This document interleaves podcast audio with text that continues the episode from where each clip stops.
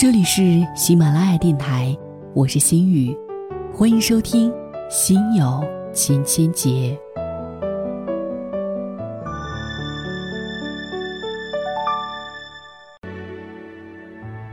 今天的节目，让我们以故事开始吧。我想跟大家讲述三个故事。第一个故事，某天下午，我约了一位朋友在咖啡厅里头聊天。这位朋友是商界著名的人士，谈吐举止特别的优雅，人又长得特别的帅，甚至呢登上过几次商业杂志的封面。我常打趣他是女人幻想当中的钻石王老五。他也不负众望，身边永远不缺漂亮的女伴，只是到现在还没有安定下来，也算给众多的竞争者留下了希望的空间。我们那天下午聊得特别尽兴，咖啡就续了三杯。期间，一个胖胖的女孩就坐在不远处的角落当中，一直目不转睛地看着他。然后咖啡快喝完的时候，就过来呢，轻声轻语地问他要不要续杯，真的是比服务员还要细心。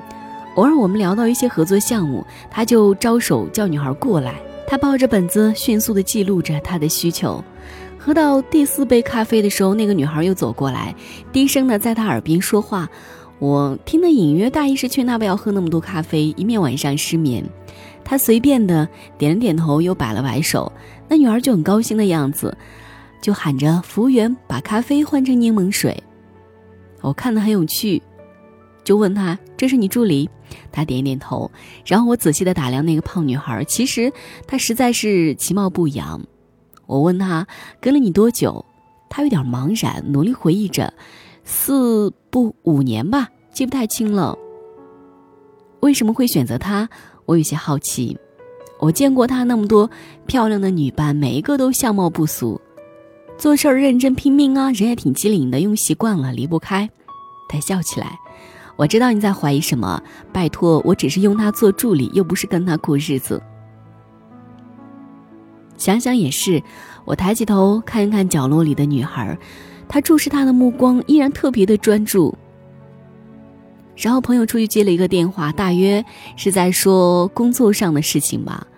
半天了没有回来，我有点无聊，就招手让那个女孩过来。女孩跑过来问我是不是有什么需要。我不习惯被这样恭敬的对待，连忙说不用客气，又示意让他坐下，说只是想跟他聊聊天。他也很高兴，大概哭坐了这么久，他自己也觉得很无聊。只是似乎还有些放心不下，不停的抬头看看门外。我笑着说：“放心，他一时回不来。”他有一些不好意思：“对不起，我习惯了。”我逗他：“你工作真努力，要不然来我这边做事，我给你双倍薪水。”他吓了一跳，几乎是立刻就摇头，下意识的回答：“不，谢谢。”我做出了很受伤的表情：“你这回答也太快了。”他也觉得似乎太失礼了，结巴起来：“不是谢谢你，只是我还不想走。”我笑起来：“没事儿的，我逗你玩的。可是你老板到底给你开多少钱的工资，让你这么死心塌地？”他脸红了，笑着摇摇头。我还是没忍住，又借着玩笑提出疑惑：“还是他太有魅力了，你不舍得呢？”他的脸红得更厉害了，却抿着嘴，也没有吭声，也没有否认。我更惊奇了。你喜欢他？问完，连自己都觉得有点唐突，他却很坦然的点了点头。哦，我惊讶极了，忍不住的感叹了一声，瞬间又觉得不该这样，连忙补救。我的意思是，他笑道：“我明白您的意思，没关系的。我知道自己条件很差，所以呢，也从没抱什么奢望。何况……”他顿了一下，他也都知道，他知道。我有些发愣，这落花有情、流水无意的窗户纸一旦被挑破，双方还能这么坦然？他点头，他看过那么多的仰慕和喜欢，我那点小心思瞒不过他，我也没想瞒。我皱皱眉头，不知为什么，脑海里浮现出“利用”两个字。他仿佛看穿我的想法，唇角露出了一个苦笑，一个愿打，一个愿挨。他看中我的面面俱到，无微不至，我也有我的私心，各取所需，没什么大不了。那你到底图什么？他笑着摇头，什么都不图。每天这么看着他，我就很开心，忙到死都觉得很开心。那他将来结婚了，你怎么办？他的目光有一瞬的黯然，可能就离开了吧。在他身边的这几年也是很好的锻炼，学到了很多东西。以我的资历，出去完全可以找一份更好的工作。我忍不住感叹：“你还年轻，浪费这么多光阴呢，在一个不可能得到的人身上，何苦呢？为什么不早一点去找自己的幸福？”他摇摇头：“我早就想通了，在他身边多停留一分钟，自己就多快乐一分钟。人这一生追求的是什么？”钱啊，权啊，爱情啊，家庭啊，不都是为了快乐这个终极目标？对于我来说，在他身边的每一天都很快乐，这足够了。我看着他平庸又冷静的面孔，莫名想起古书中那个叫做钟无艳的女人。这个世界上，当真有太多的钟无艳深爱着齐宣王。哪怕对方心里只有貌美如花、胸大无脑的夏迎春，也阻挡不了这一场飞蛾扑火、九死不悔。可你不得不承认的是，被点燃的时刻，他们因刹那而温暖，而心怀喜悦。多少孤注一掷，终究未能发生；多少心甘情愿，但求莫守身旁。不是不明白，幸福只是瞬间，只是在努力的把这些瞬间延长，想着。这也是另一种形式的永恒吧。那么接下来呢，我们听到第二个小故事。有一天下午，我走进了这一间价值不菲的豪华的私人病房的时候，忍不住暗暗的心里算了一下，在这里住一天的费用实在是高得令人惊讶了。而他已经住了整整三年了。他坐在病房里，然后呢，坐在他的身边白色的轮椅上。我知道他家里颇有一些积蓄，可是这样的开销也实在是天文数字。我把带来的鲜花还有水果放到一旁的桌上，轻声的问：“还不打算出院？”他摇头，在这里，他住的会舒服一些。可是，我将目光投向了轮椅上那个眼神呆滞的女人。她应该也很耐心来了吧？话说的很残酷，却是现实。我眼见着他的脸色变了变，却又渐渐平静了下来。想来，在我之前，已经有无数人对他说过这样的话，也许比我的版本还要狠上几倍，也说不准。她是他的母亲。三年前，他陪他出门旅游，遭遇车祸，他只是左臂骨折了，而他却因为没有系好安全带，被甩出车窗外，太阳穴正撞上一块石头，当场。血流满面，昏死过去。那天，他在急救室外面等，最险的时候，医生也曾说救不过来了，问要不要拔呼吸机，他坚决不肯，生下有一线有一线的希望，他都要救。等到母亲再醒来的时候，就是这副样子了。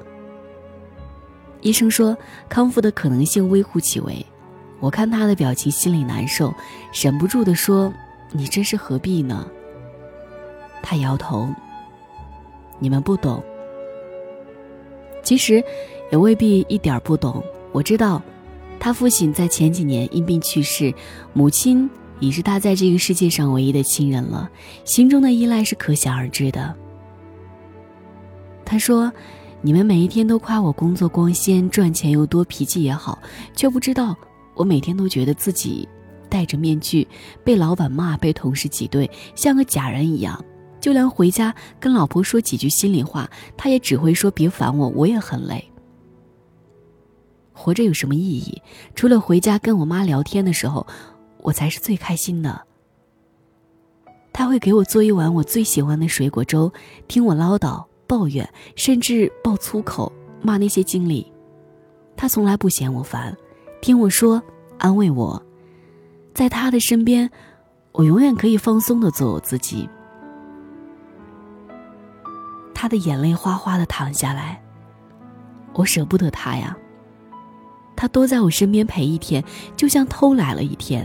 单单这样坐着，我就觉得自己个儿还是有个人样的，哪怕付出再大的代价，我都心甘情愿。至少我可以告诉自己，在这个世上，我还有个妈。第三个故事，朋友小敏有先天性心脏病。不能怀孕，生命也随时可能终结。当初我们得知这个消息的时候，都特别的难过。这么温柔可爱的一个人，可能要因此失去美好的姻缘，甚至朝不保夕，实在令人惋惜。谁知今年，我收到了他的结婚请柬。请柬上是两个人的合影。他的爱人据说是做日杂小生意的，相貌平平，看着他的目光里。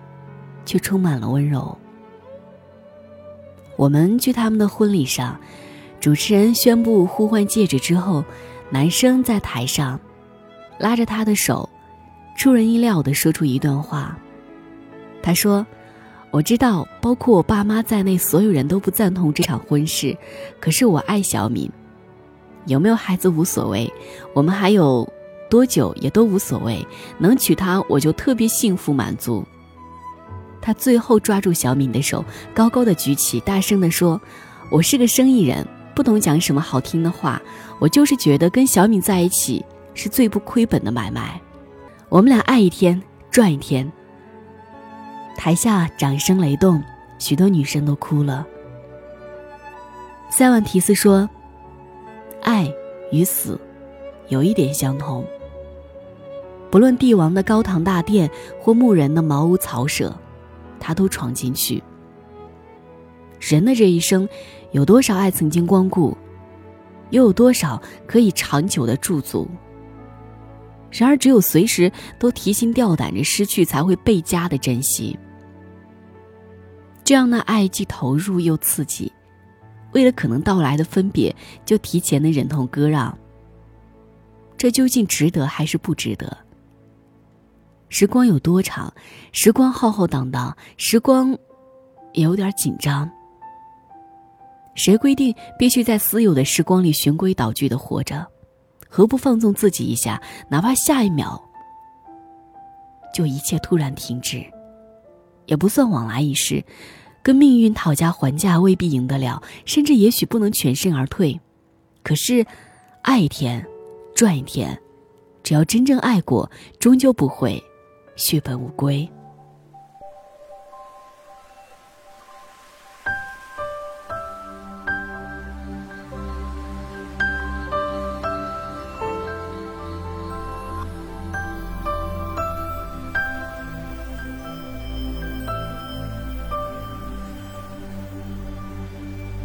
如果你渴求一滴水，我愿意倾起你要摘一片红叶，我给你整个枫林和云彩。如果你要一个微笑，我敞开火热的胸怀。如果你需要有人同行，我陪你走到未来。春这是我的世界。每次怒放，都是心中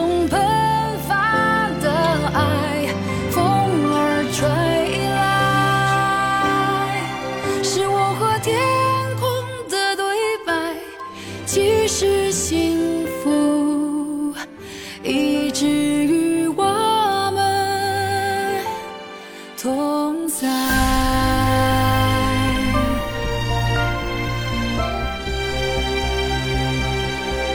如果你要一个微笑，我敞开火热的胸怀。如果你需要有。